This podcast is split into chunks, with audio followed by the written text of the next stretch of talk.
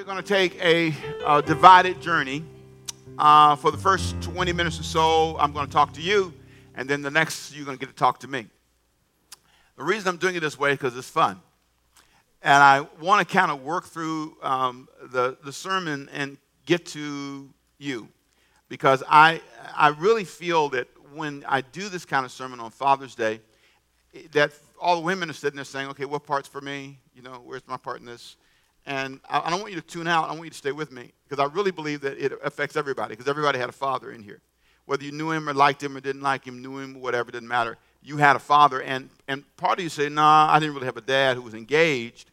I had a man that I knew, or maybe a man in the other room, but we didn't really talk and engage. So whatever your story is, whether it be good or bad, you know, um, I, have really worked hard at this father thing in my life.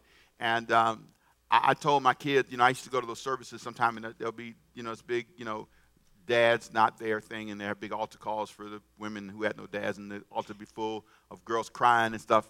And uh, I told Christine, I said, if I ever see you up there, I'm going to throw my shoe and hit you in the back of your head if you ever go to one of those altar calls, because I have tried. I have tried real hard. That probably went too spiritual to say, right? But I said, I'm going to, you try, I'm going to hit you. You bet not. I have tried and it's not easy. It's not easy on the kid's side, and it's not easy on my side. As a matter of fact, Christine and I are working on a book project, which is really great. Uh, one we just finished, and it's, it's, I know you have been waiting on it. I promise you it's coming. Uh, on relationships called, anyway, forget about that, Family Gumbo. But there's one that we're working on called From Both Sides of the Fence Healing the Wounds of Dads and Daughters. And uh, Rick's agreed to do one with me next year on healing the wounds of sons and fathers. And part of what Christine and I have been working on is how do you define and explain the relationship between a dad and, and, and a daughter, or, or a dad and a son. And, and it's really interesting because when she, what she's done, and she listed her chapters, right? And so each of us get to list a set a chapter that describes our relationship from our side of the fence. So imagine she's on one side of the fence and I'm on the other side of the fence. And so she's telling her chapters describe her experiences. And, and then I list my chapters. Now, I'll just give you a clue of one of her chapters. It's called Overprotective. I think we need to change that title. That's what I said. But no, I thought it was powerful because that's her, and she'll tell her story and what she felt about that. And then I'll tell my story and how I felt from my side of the fence. Ooh, I can't wait. Anyway, so we're, we're working on that now. And I, I really think one of the things that, um, that, that excites me uh, the target is Christmas, so you can pray about that. That's my target, okay? Christmas. I want to have it for you by Christmas so you can read it. But I'm really excited about, about being a father and this process and uh, how impactful it is when it goes right.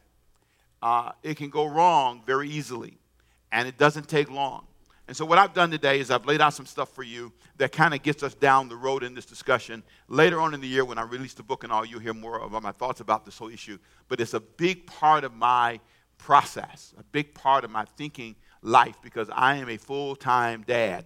I'm not just a pastor guy, I'm a dad. I got a house, I got a lawn, I got, I got stuff to deal with, I got you know, keep stuff painted, and it's just, uh, it's, I got a yard, I got, I got, I got issues. Come on, say amen. You know about. It so got cars to be repaired, got stuff that happens. And so, as a full time dad, there, there are things that come with that. But what I want to do is show you a dad in the Bible in Joshua chapter 24, verse 15.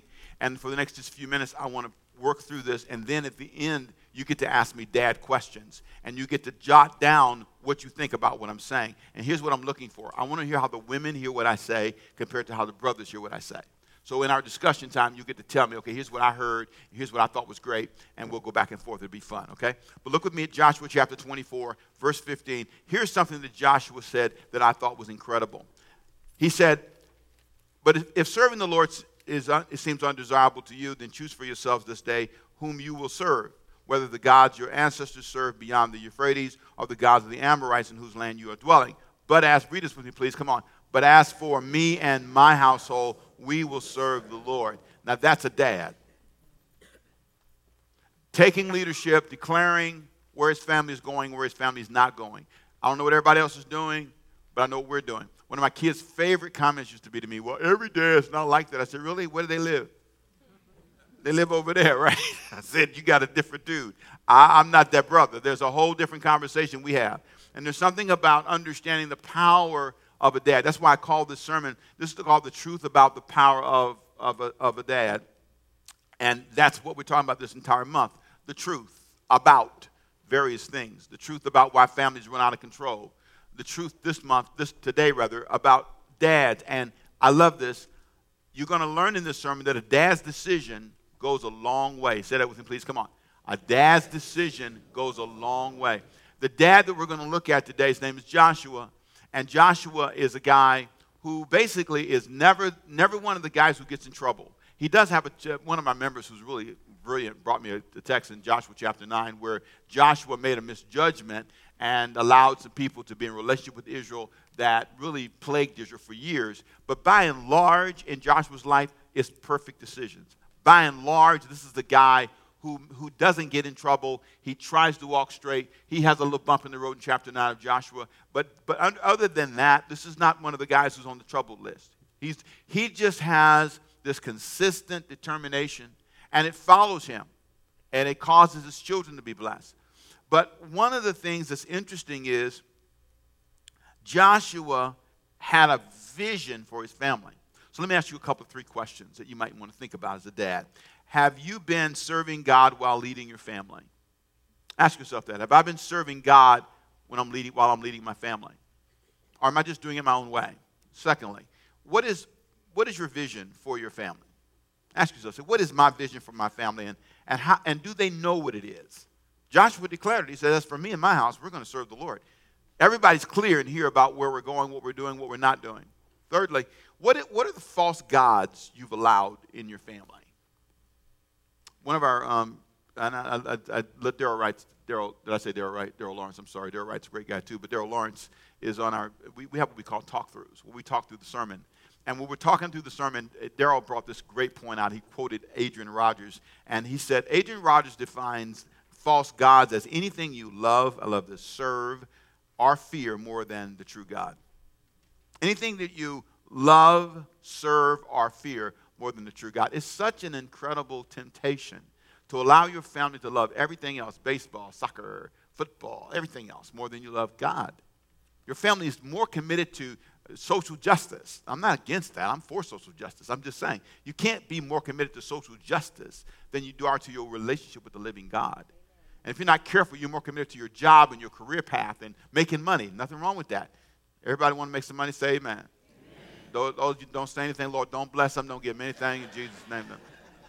He's so afraid to say it. That's why you can't make it because you're scared. How many want God to bless you? Amen. If you're not afraid of making money, raise your hand. High in Jesus' name. Amen. Prosper them, oh God. If you kept your hand down, may God keep you down. Amen. Praise God. Scared to say something. Give you one more chance. Ready? You want the Lord to bless you, raise your hand. Come on. There you go. That's what I want to see everybody Join in. Don't be afraid of it. Don't be afraid to receive God's blessing in your life. Just be humble about it. Don't act like a jerk when you get it. Amen. Praise God. Come on, say amen. amen. Come on, say amen. Come on, don't be a jerk. That's all. Learn how to wear it right. Learn how to be humble. Learn how to be thankful. Know where you got it from. Know who gave it to you. Praise God and, and, and enjoy your life and, and, and just don't be a jerk. Amen. That's what I just say. How does that fit in the Bible? I don't know. My mama told me that one time. I told my mom, I said, listen, she was driving and she was driving down the road with my children in the car, and, and the guy cut her off and she said, You jerk. And the kids came home. Guess what grandmama did? She was mad. You know how they come and telling you. She was mad and she called that man a jerk, daddy. She called him a jerk. I said, Well, mama, could you please just not call people jerk? That sounds like you're having road rage. And she looked at me, she said, Ricky, a jerk is a jerk.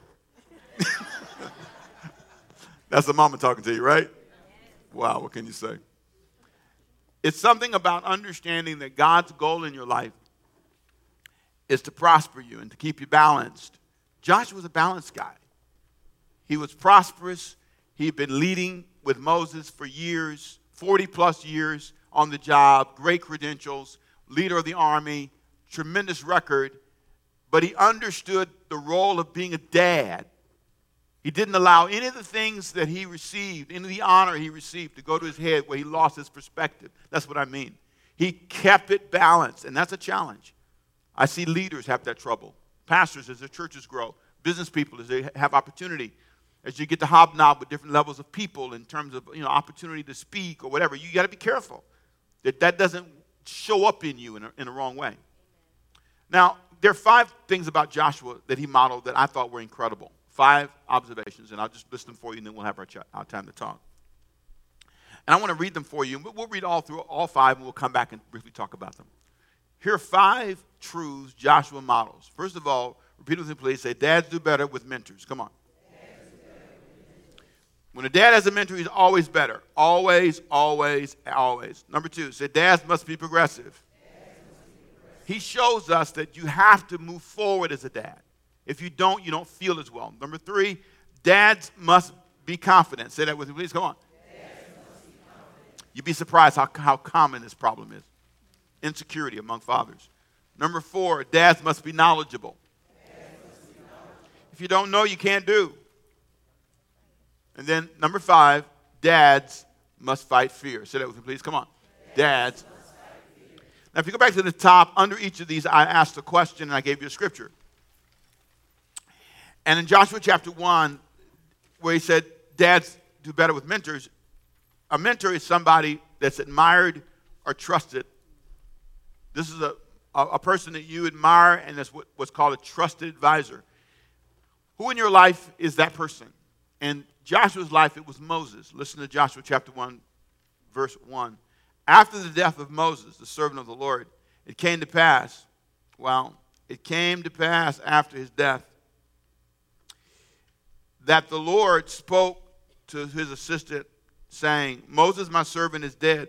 Now therefore arise, go over this Jordan, you and all this people, to the land that I'm giving you. There's a moment in his life when he realized, my mentor's gone. This guy that had, had a, that had a 40 year influence on my life is gone.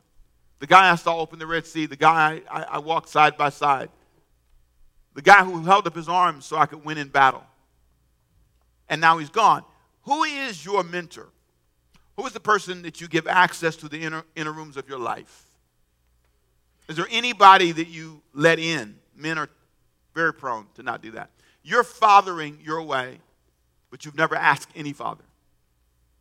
There's something about comparing notes.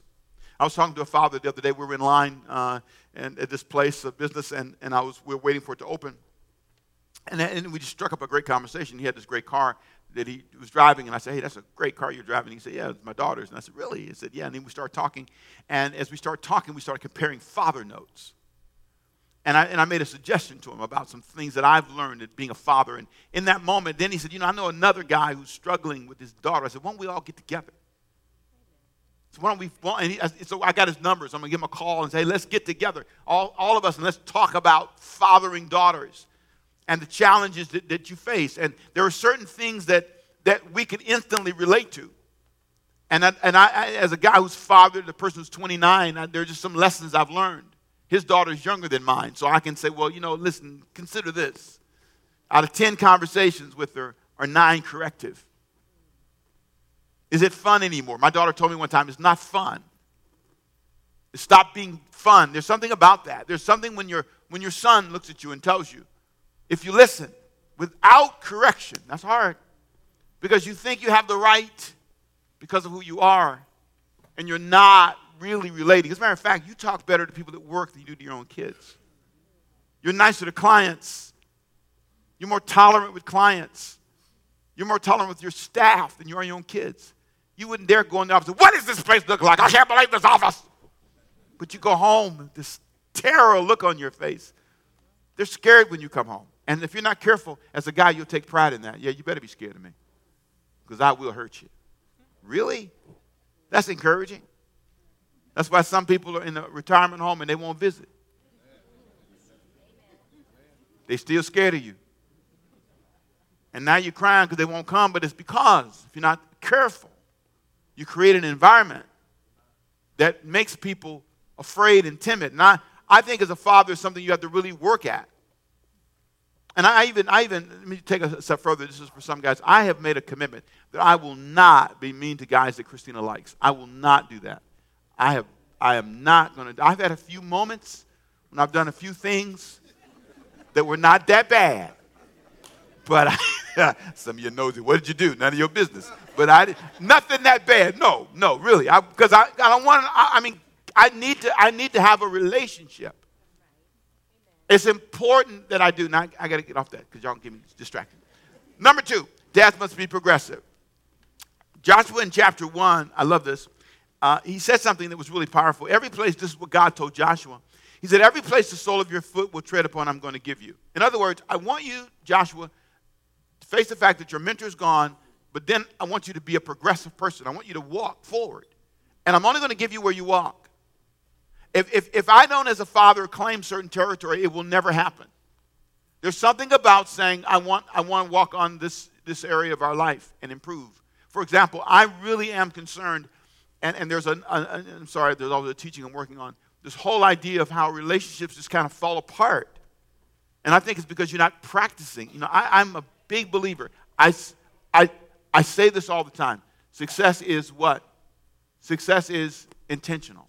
What do I always say? Success is intentional. Success is always intentional. It's, it's not, it's not, there's nothing that, if you're going to progress in your family, the father in particular, the leader, if you say, well, I'm a single parent, well, mama, you in particular. Whoever the leader is, that person has to, but has to understand the power of it. But I really believe a father's influence in the progress of a family is phenomenal. Thirdly, he said the dads must be confident. Now, you would think that that wouldn't be necessary. Joshua was a guy who's fought in battles. He's had these incredible stories of victory. But Joshua chapter 1, verse 5 says, No man shall be able to stand before you all the days of your life. As I was with Moses, so, excuse me, I will be with you. I will not leave you nor forsake you. Be what? Strong and of good courage. Skip down to verse 7. Only be what? Strong. Notice it's this constant reminder to this leader, dad, guy. You need to be strong. Why? Because all of us, all of us know we have some insecurity. So, what is your greatest insecurity? One guy said to me, I, will never forget it, in one of our men's breakfasts, he says, our, our man's greatest insecurity is they're going to find out, they're going to find us out. They're going to find out what's, what's not strong. And when you get married, women start discovering stuff real fast. They learn real quick. They're so, boy. They, they, girls, girl, when they're little, you can tell. They're very attentive. They ask probing questions. And, and there's this amazing moment when a guy realizes I'm now with somebody that I can't interact, I can't hide from. I was reading, I was, I'm reading this, you always want to know what I'm reading, but I, I, it's an interesting book about why intimacy fails in, in, marriages and what happens. And in one of the studies I was doing this morning, the, the guy gave three reasons why men stop being intimately related to their wives. One, and one of them is they're, they're, they're angry, they're, they're insecure, and they're, they're confused. And, and so, and, and they don't know how to express it. So they just shut everything off. They just cut all the knobs off because I'll, I say it this way men don't play games, they lose. If they can't play basketball, then they don't go on the court. I can, in baseball, I, I was a good fielder, but I could never, hardly ever hit. I was almost always the worst hitter on the team, I always struck out. Every now and then I get a base hit, but by and large, I would strike out. Probably should have wore my glasses or something, because in the, my younger years I wore glasses, but they, I don't know, my eyes got better. But but I would always strike out. And so let me tell you, it was so terrible. You know, kids are. In the field, I was the man. But at the base, you know my friends would do? Those turkeys would go sit down. Eh, go ahead, Temple. We'll wait till this is over with. Ah, strike one. There he goes. I used to hate that. I used to loathe it. So I am not a dynamic baseball fan because it's different when you're good at something.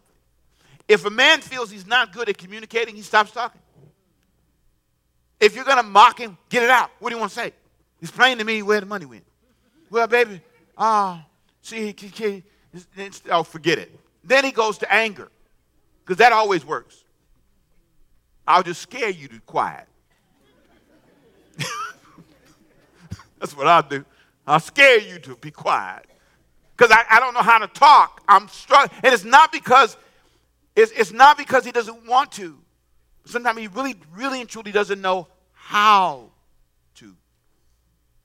Doesn't justify anything. I'm not justifying any of this.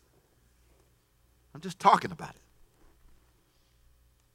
Sometimes maybe that'll help if we just talk about it.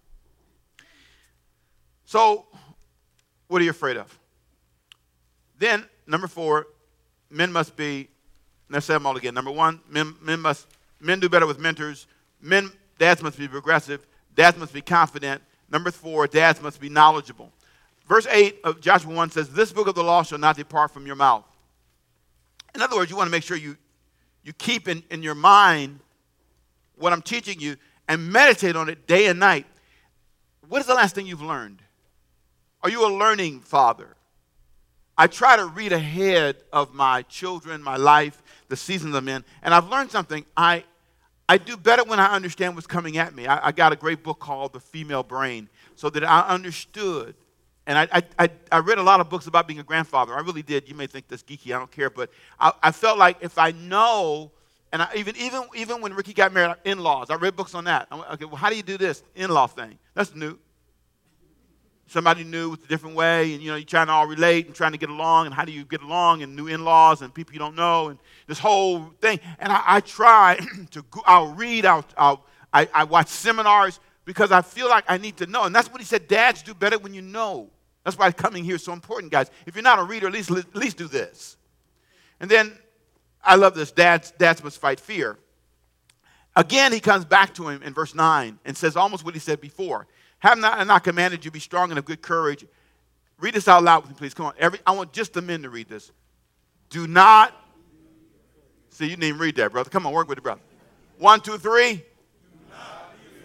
One more time, God. Say it again. Do not be afraid. Do not be afraid. We tend to fear saying things. We tend to fear. What are you the most afraid of? Well, I, will tell you one of the things that we're afraid of sometimes is being honest. So let me be honest with you. Let me ask a question to start our discussion time together that might be interesting for you.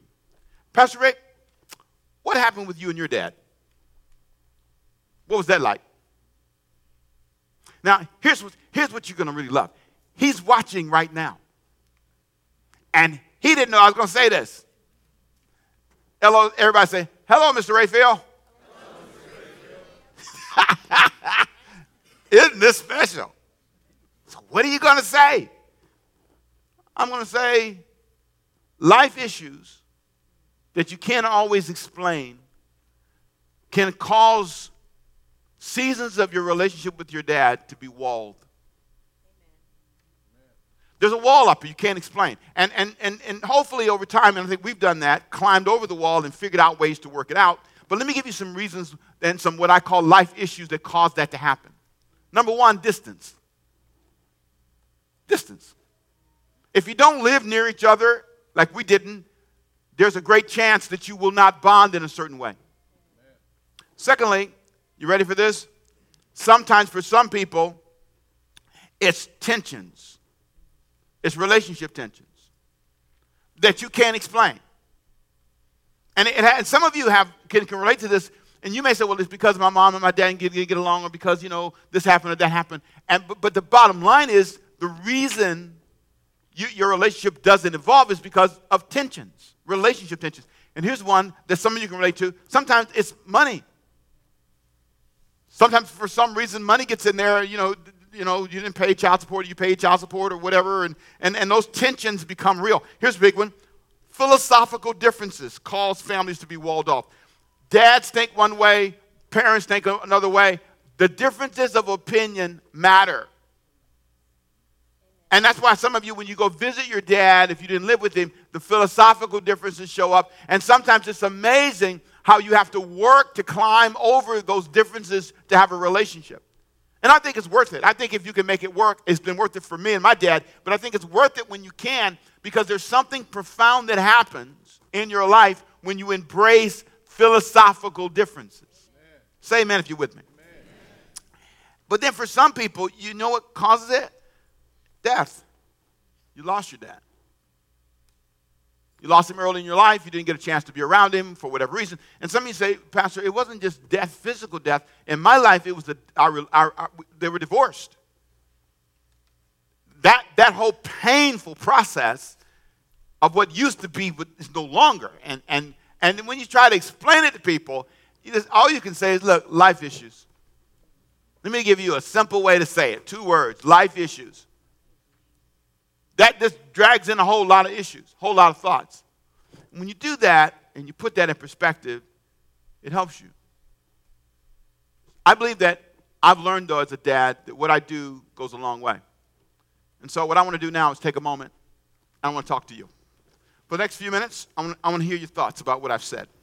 I want to hear um, what about this sermon spoke to you the most? What about this message has an impact? Next week, I have a whole nother turn for you, but tell me what you think about what I've said so far about dads.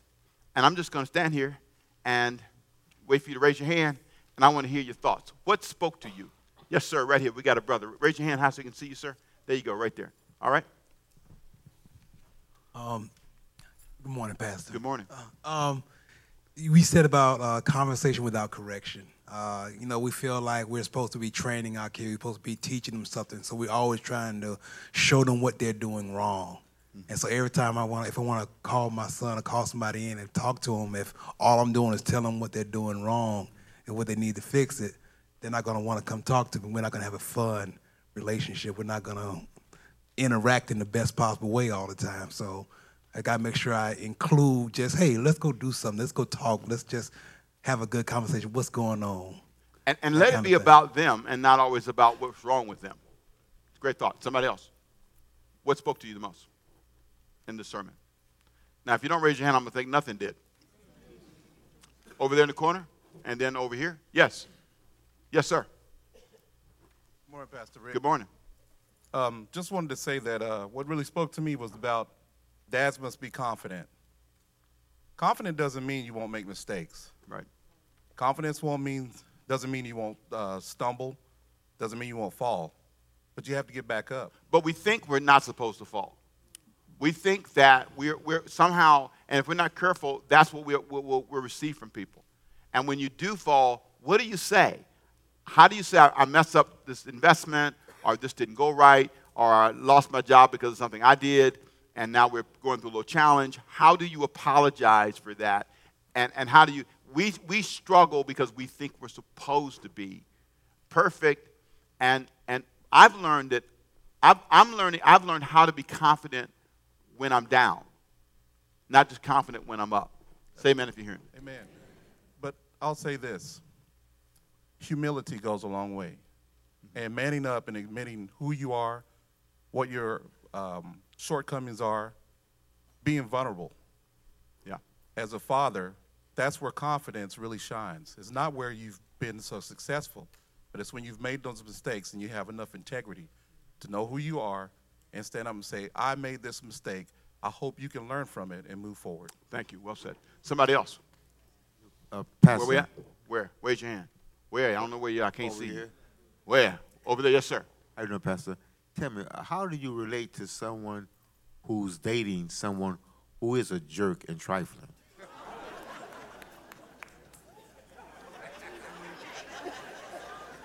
Okay. Talk to me online, I'll tell you. That's the purpose of that question. I'll say this briefly. Understand that all of us go through seasons where we imagine things, and, and, and sometimes you have to be careful. I know as a pastor, I've been pastoring for 35 years. So when I walk in your church for five, in two years, I know I see stuff.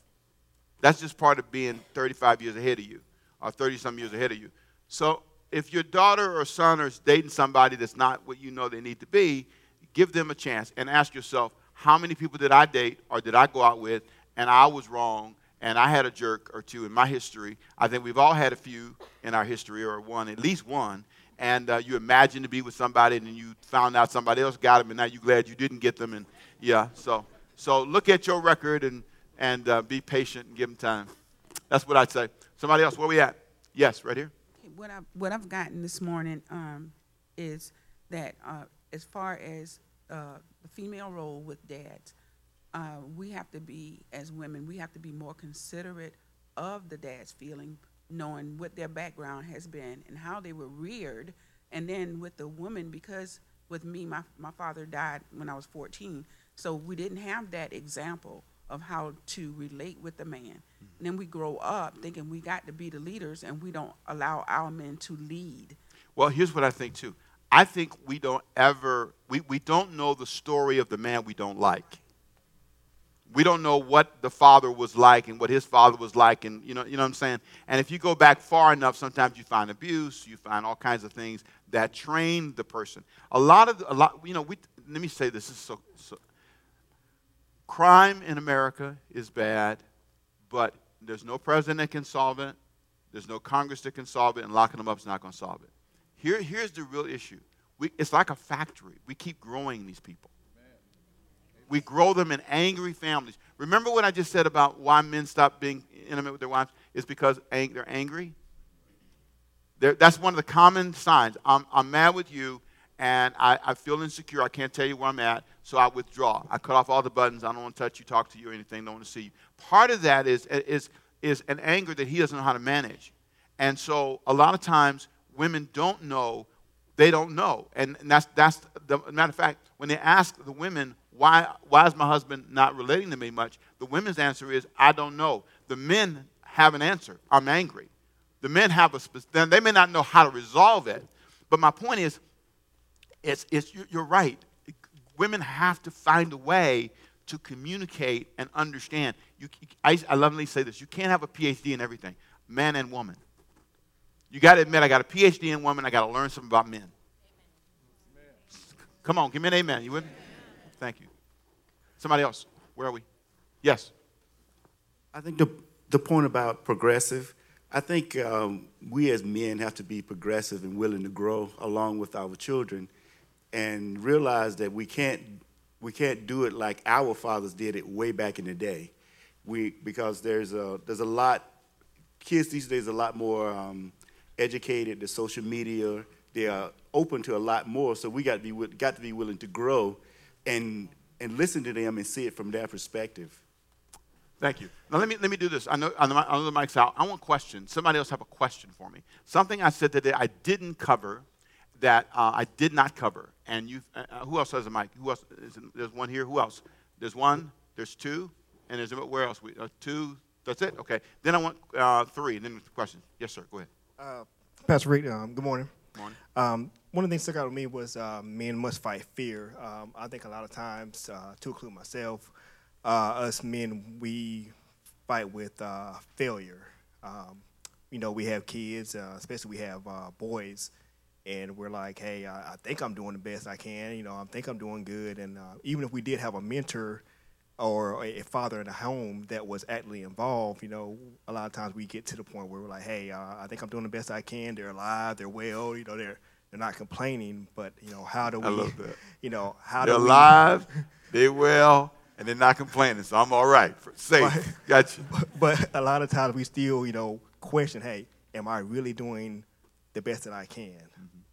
You know, you see, this is where I think a lot of men don't have any man to reaffirm them to say you're doing a good job.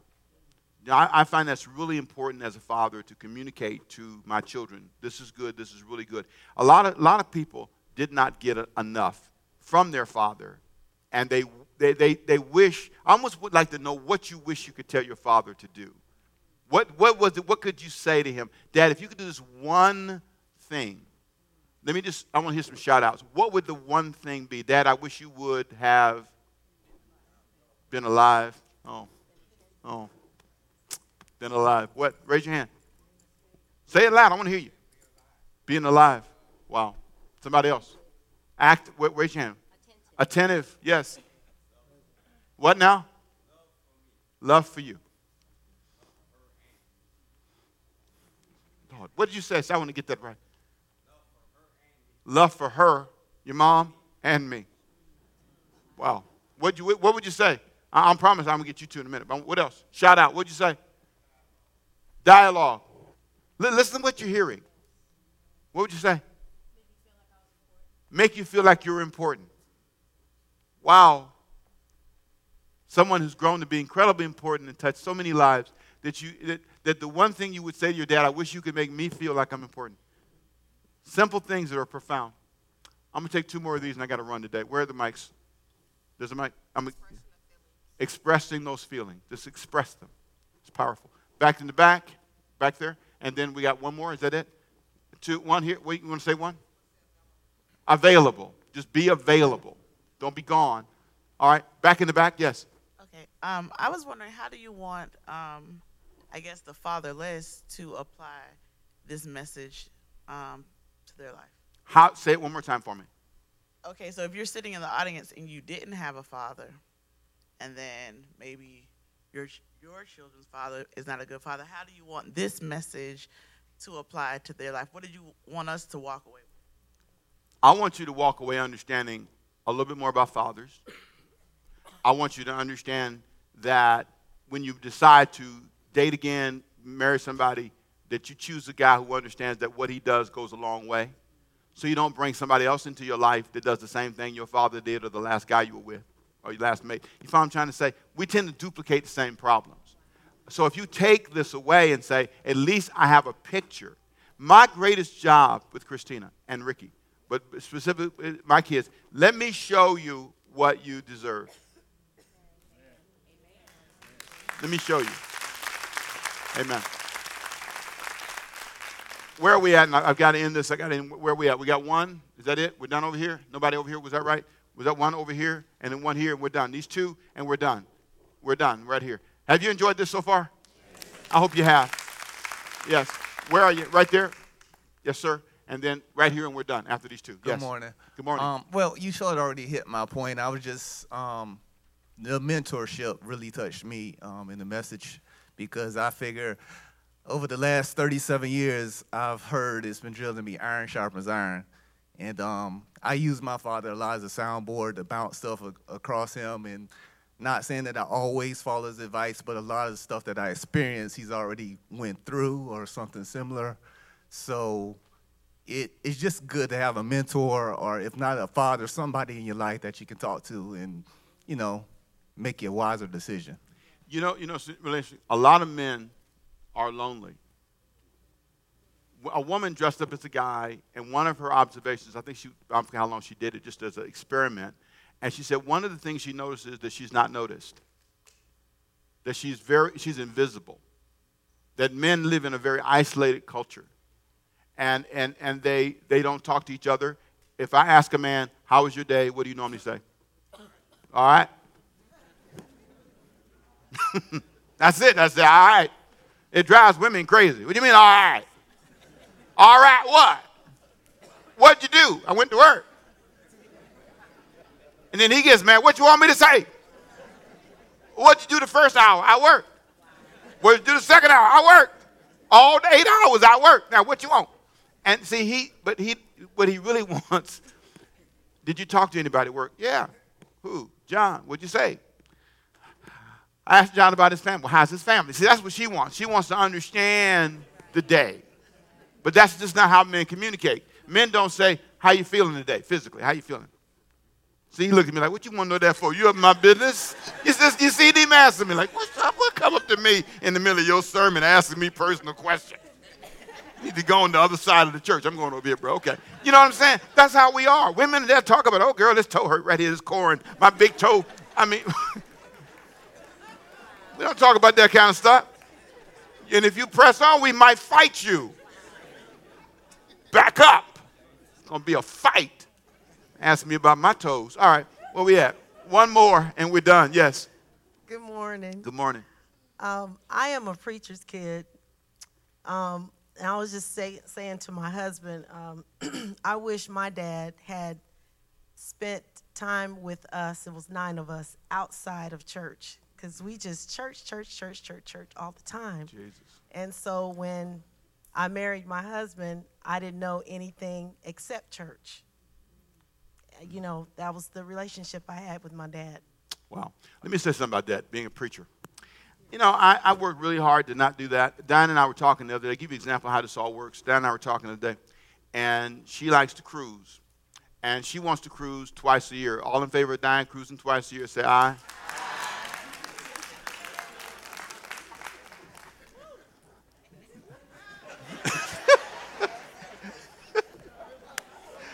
Here's the deal. So here's, here's the typical conversation, right? So she says, so we got one plan, okay, and so we're gonna go, and she had this whole family thing, and I said, okay, that was one with the family, then we're gonna do one just you and I. And so she said, but this this is the guilt thing come, but you know you're gonna have to miss a Sunday again in the fall. All in favor of me missing a Sunday so she can go on a cruise, say aye. see, it's but but see, that's that's the series I'm gonna do next month is called The Power of What You Believe. If I believe it's wrong to miss a Sunday, to take my wife on a trip that she wants to go on, then I'll make her stay here. If I think it's wrong, you see, that there's something about balance. There, and, and, and it's really born in theology. Sometimes we're so sincere as Christians and we're trying to work so hard for God, but we forget ourselves. I say this and I close. A preacher friend of mine sent me a sermon to review. He's a great guy. I told you this last couple of weeks. And in this sermon, he's teaching on priorities. And, and, and he asked me, he said, review the sermon. And we do this sermon review thing among, our, among some preachers, friends of mine, guys I mentor. And in this sermon, he says, my top priority is God. My second priority is, is my family. My third priority is church. And I said, you're not even on the list. You're not even on the list. He paused. He hadn't even thought about it. Dude, put your name on the list. There's something about understanding the power power of what you believe. We got a lot to talk about. Did you have fun today? Come on, praise God. I had a good time with you today. Yes, I did. I had a really great time. Father, bless this time today. We leave with faith, believing that you've called us, believing that you've blessed us, and believing that your hand is on our life. Bless every dad who heard it. Bless my dad who listened. Bless all the dads out there.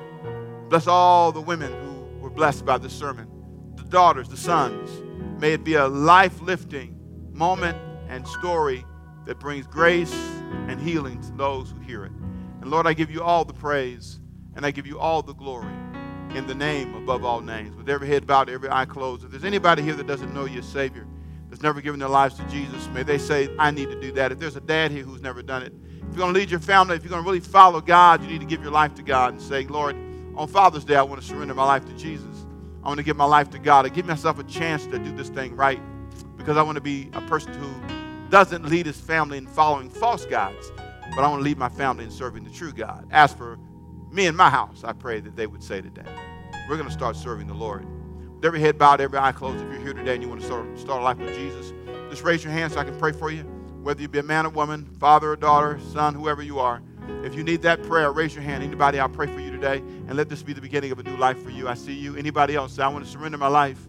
I want my life to be going a different direction. Just put your hand up and put it right back down. God is able to meet you today. I see another hand. Anybody else saying, Pray for me, Pastor? Just put your hand up. Let me pray for you. I see you as well. I believe God is able. I see you. God bless you, sister. Anybody else? I see you, brother. Anybody else? I see you. May God touch you. I see you, sister. I see you. God is able to touch your life. This could be the beginning of a brand new life for you. God is able to start your life again. Father, today I pray for everyone who raised their hands and many who raised their hearts. May this be the day they say, Jesus, I surrender my life to you. I thank you for loving me where I am. I thank you for this opportunity. I ask your blessing upon them. May they leave this place saying, God, touch me today. And I know that what I do goes a long way. And this prayer will go a long way. And I, I, I believe that Jesus died on the cross to give me a brand new beginning. And I thank you, Lord, for those who prayed this prayer today, both here and at home. And may it be that beginning moment for them. Some are even on demand right now watching this, and they're saying, you know, this happened a, a while ago, but it spoke to me. And today I surrender my life. Wherever you are, your office or wherever you are, God is able in your car to save you, to touch you, and give you a brand new beginning in Jesus' name. And everybody say, Amen. If you really had a great time, give God a big hand clap. Come on, if you had a really good time, God is able. Hallelujah. Yes, He is.